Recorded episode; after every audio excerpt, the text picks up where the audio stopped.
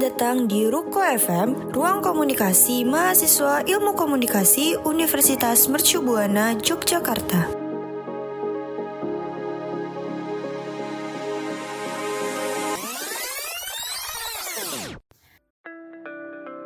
Sobat Ruko, kenalin, aku Andanti, suara baru di podcast Ruko FM. Aku bakal ngebawain Ruko FM episode 8 dari awal hingga akhir. So, don't go anywhere, keep stay tune Sobat Ruko.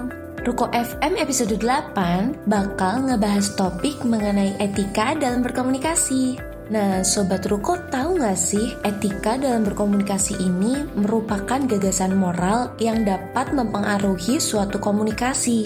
Selain itu, sebagai makhluk sosial, tentunya komunikasi tidak lepas dari kehidupan sehari-hari kita yang mana komunikasi adalah bagian dari kehidupan kita yang memiliki etika di dalamnya.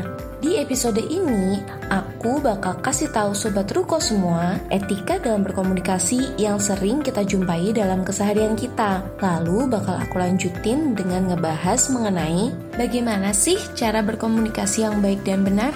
Dan selanjutnya bakal aku tutup dengan pembahasan mengenai etika dalam berkomunikasi dengan dosen yang akhir-akhir ini menjadi pembicaraan yang cukup hangat di kalangan mahasiswa. Sebelumnya, aku mau puterin dulu nih lagu pertama requestan dari Ed Anggris Rahma dan Ed Lala Rahman, yaitu lagu Feby Putri featuring Fiersa Besari, Runtuh. Selamat mendengarkan!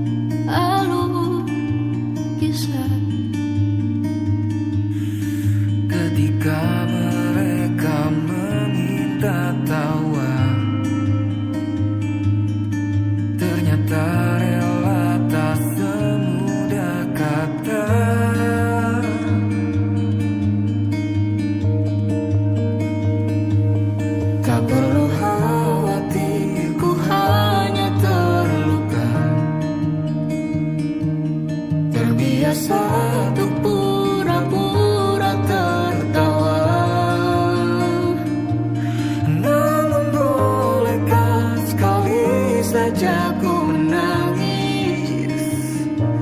Sebelum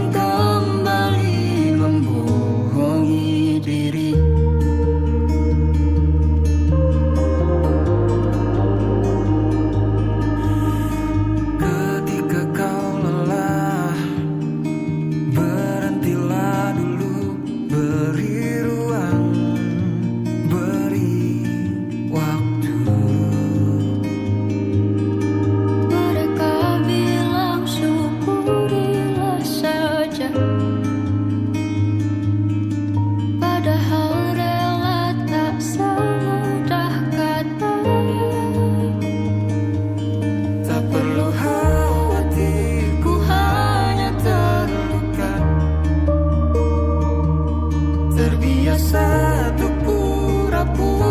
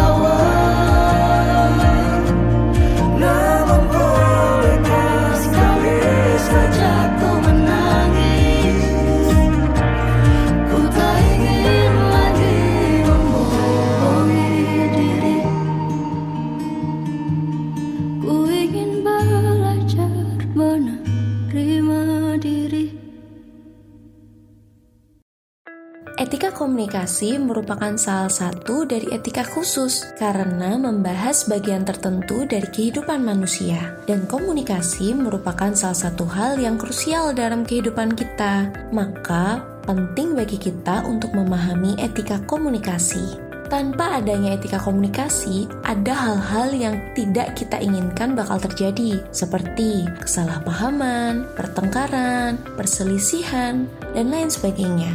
Selain itu, etika komunikasi yang tidak diketahui dan diterapkan dengan benar akan menyebabkan hubungan kita dengan orang lain menjadi buruk. Tentunya itu akan berakibat tidak baik karena bagaimanapun juga kita adalah makhluk sosial yang selalu membutuhkan dan dibutuhkan oleh orang lain. Ada beberapa etika dalam berkomunikasi yang sering kita lakukan dan kita temui dalam aktivitas sehari-hari. Kira-kira apa aja nih? Oke, aku tahu ya. Yang pertama, memulai pembicaraan. Ada hal yang perlu diperhatikan ketika memulai pembicaraan, yaitu melihat keadaan lawan bicara, ramah dan sopan. Jangan hanya bicara, tapi juga mendengarkan juga. Begitu juga dengan sebaliknya. Kemudian yang kedua, komunikasi tatap muka. Hal yang harus diperhatikan ketika berkomunikasi itu, kita harus menatap mata lawan bicara kita, jaga intonasi dan kecepatan bicara. Kemudian lontarkan pertanyaan jika memang diperlukan. Yang ketiga, komunikasi lewat media.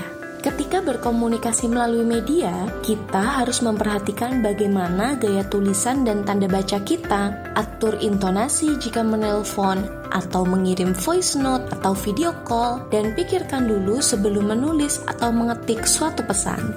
Yang keempat, menyambut tamu. Ketika kita akan menyambut tamu yang datang berkunjung, kita harus memperhatikan bagaimana cara kita berpakaian. Apakah pakaian yang kita gunakan sudah rapi dan pantas, atau sebaliknya? Lalu, hidangkan makanan atau minuman. Hal ini juga termasuk ke dalam etika berkomunikasi nonverbal loh Sobat Ruko. Dan yang terakhir, jangan lupa ucapkan terima kasih.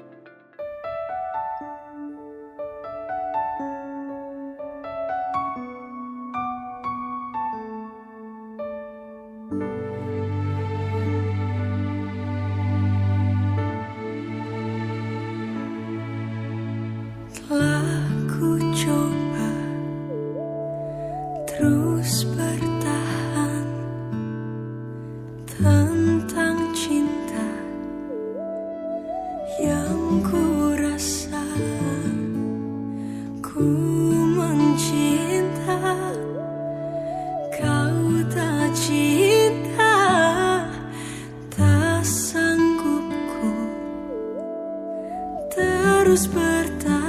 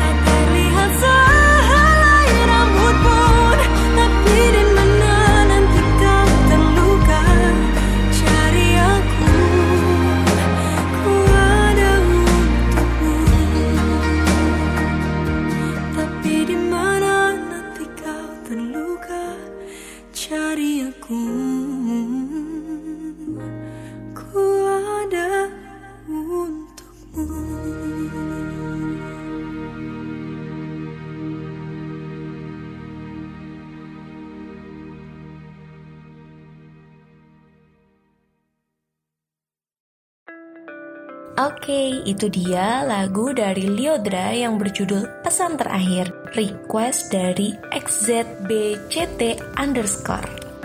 Sebagai hal yang selalu dilakukan dalam kehidupan sehari-hari, komunikasi harus dilakukan dengan baik dan benar. Bagaimana sih cara berkomunikasi yang baik dan benar? Yang pertama, bicara dengan jelas. Komunikasi intinya adalah menyampaikan pesan kepada lawan bicara, dan tugas kita adalah bagaimana cara kita menyampaikannya kepada audiens agar pesan tersebut sampai atau sesuai dengan keinginan kita. Ungkapkanlah apa yang kita maksudkan dengan jelas supaya tidak terjadi kesalahpahaman. Yang kedua, mendengarkan dengan baik. Seperti yang telah dibahas sebelumnya, mendengarkan adalah hal yang sangat penting dalam komunikasi. Apabila kita tidak berusaha mendengarkan dengan baik, komunikasi yang terjalin tidak akan efektif. Dengan kita tidak memperhatikan apa yang dibicarakan oleh orang lain, hal ini membuat komunikasi menjadi terhambat. Yang ketiga, tidak selalu didengarkan. Mendengarkan orang lain ketika berbicara atau menyampaikan pendapatnya juga merupakan salah satu etika dari komunikasi yang sangat penting dan kerap kali kita abai untuk memperhatikannya. Yang keempat, perhatikan lawan bicara. Ketika kita sedang berkomunikasi dengan lawan bicara, maka kita harus memperhatikan lawan bicara kita. Dengan begitu, lawan bicara kita akan merasa dihargai dan komunikasi dapat berjalan dengan lancar. Kalau sudah begitu, hubungan yang terjalin dengan lawan bicara pun akan terjalin dengan baik. Yang kelima, konfirmasi jika merasa salah paham. Dalam komunikasi, kita tidak dapat terhindar dari adanya kesalahpahaman. Kesalahpahaman bisa terjadi karena berbagai hal, misalnya gangguan lingkungan atau ketidakfokusan kita dalam menyimak. Karena itu, perlu dikonfirmasikan langsung mengenai hal yang disalahpahami guna meluruskan keadaan.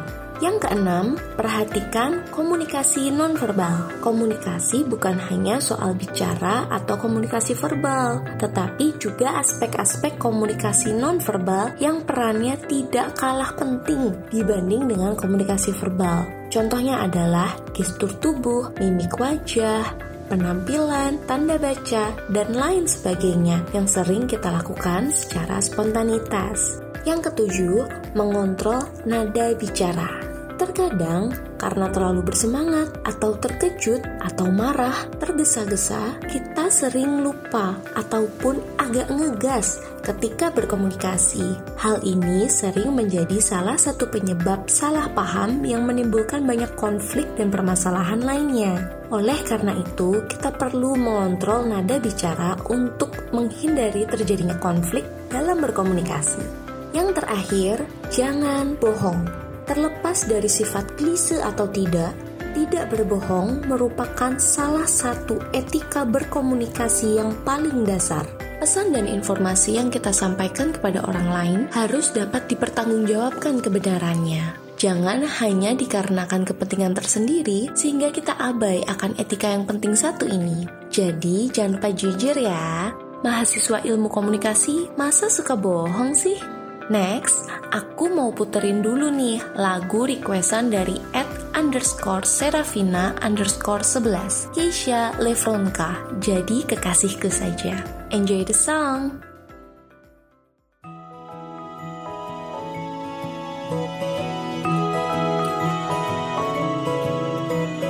Tiba-tiba aku jatuh cinta Diam-diam kau pun juga cinta kita belum punya kekasih Saling mendekati Perasaan tak bisa berdusta Bahagia terasa sempurna. Kita berdua belum punya kekasih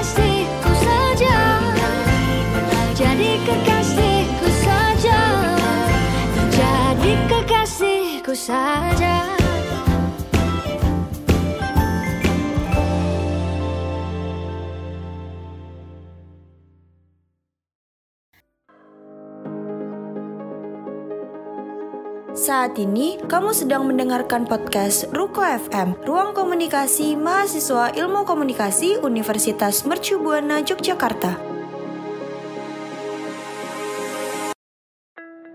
Etika berkomunikasi antara mahasiswa dengan dosen, khususnya komunikasi melalui media, tengah mendapat sorotan belakangan ini beberapa universitas terkemuka di Indonesia sampai merasa perlu mengeluarkan peraturan atau himbauan tentang tata cara berkomunikasi yang baik antara mahasiswa dengan dosen melalui aplikasi pesan di smartphone atau perangkat elektronik lainnya. Para dosen yang umumnya merupakan generasi baby boomer yang lahir antara tahun 1940-an sampai 1960-an dan generasi X yang lahir tahun 1960-an sampai 1980-an memiliki standar yang berbeda dengan mahasiswa yang merupakan generasi milenial yang mana lahir tahun 1980-an sampai tahun 2000-an dalam hal etika berkomunikasi. Sesuatu yang dipandang tidak elok atau tidak sopan oleh dosen sering kali dianggap sebagai hal yang biasa di mata mahasiswa. Contoh nih, etika berkomunikasi yang salah atau sering digunakan oleh mahasiswa tanpa sadar. Contohnya seperti ini. Ibu, saya mau ketemu. Maaf, ini siapa ya? Saya Budi. Budi yang mana ya? Saya Budi mahasiswa, Bu. Budi Gunawan. Bukan, Budi Setiawan, mahasiswa IFA, Bu. Oh, ada keperluan apa ya Mas Budi? Saya mau nanyakan tentang nilai saya yang masih T, Bu. Nilai mata kuliah apa? Saya kan ngajar tiga mata kuliah di kelas Anda. Mata kuliah kalkulus, Bu. Oke Mas Budi, siang ini jam 1 temui saya di ruangan saya, nanti saya perlihatkan rincian nilainya. Waduh, siang ini saya ada ujian susulan, Bu. Nanti sore aja gimana, Bu? Baik Mas, nanti jam 4 sore di ruangan saya. Ah, oke, makasih, Bu. Jika mahasiswa menuliskan, "Bu, saya mau ketemu." Dosen tentu bingung, ini pesan dari siapa? Karena identitasnya tidak jelas. Dari tukang kredit, petugas asuransi, sales buku, kolega bisnis, atau mahasiswa. Maksudnya juga tidak jelas. Mau ketemu untuk apa? Bayangkan, berapa banyak waktu dosen yang terbuang hanya untuk melayani pesan seperti ini. Ini baru satu orang. Bagaimana jika puluhan mahasiswa mengirimi pesan seperti ini setiap hari? Coba deh, Sobat Ruko bandingin dengan contoh yang satu ini. Selamat pagi Bu Siti, saya Budi Setiawan, mahasiswa Ibu kelas IFA 2016. Saya bermaksud menemui Ibu untuk menanyakan tentang nilai saya di mata kuliah kalkulus yang masih T. Apakah sore ini saya bisa menemui Ibu? Oke Mas Budi, sore ini jam 4 temui saya di ruangan saya. Ah, baik Bu. Terima kasih banyak atas waktunya. Jika pesannya mencantumkan identitas dan maksud yang jelas, dosen cukup membalas pesan dengan singkat dan semua selesai tanpa menyita banyak waktu.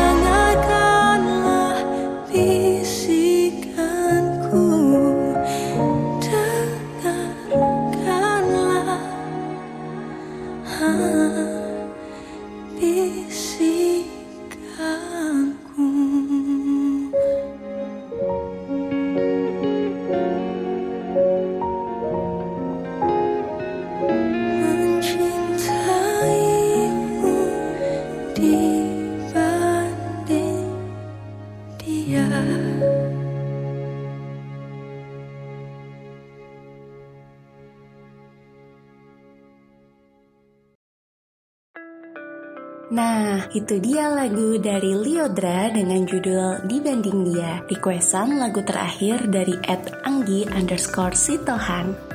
Oke Sobat Ruko semua, itu dia pembahasan kita di episode kali ini mengenai etika dalam berkomunikasi. Podcast Ruko FM episode 8 sampai sini dulu ya. Buat Sobat Ruko yang pengen request lagu kayak Sobat-Sobat Ruko lainnya, kalian bisa request melalui question box yang bakal kita buka di Instagram Story HMPS setiap hari Senin, tepat dua hari setelah podcast Ruko FM dirilis. Jadi jangan lupa buat follow Instagram HMPS di @hmpsilkomumby biar nggak ketinggalan info-info terbaru dari podcast Ruko FM. Tema podcast Ruko FM episode 9, tim Ruko FM bakal membahas dan memperkenalkan konsentrasi yang ada di Fakultas Ilmu Komunikasi dan Multimedia Universitas Mercubuana Yogyakarta.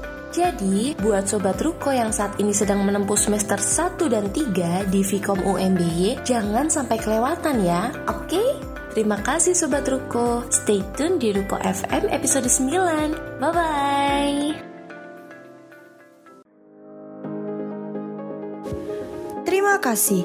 Kamu baru saja mendengarkan podcast Ruko FM, Ruang Komunikasi Mahasiswa Ilmu Komunikasi Universitas Mercubuana Yogyakarta.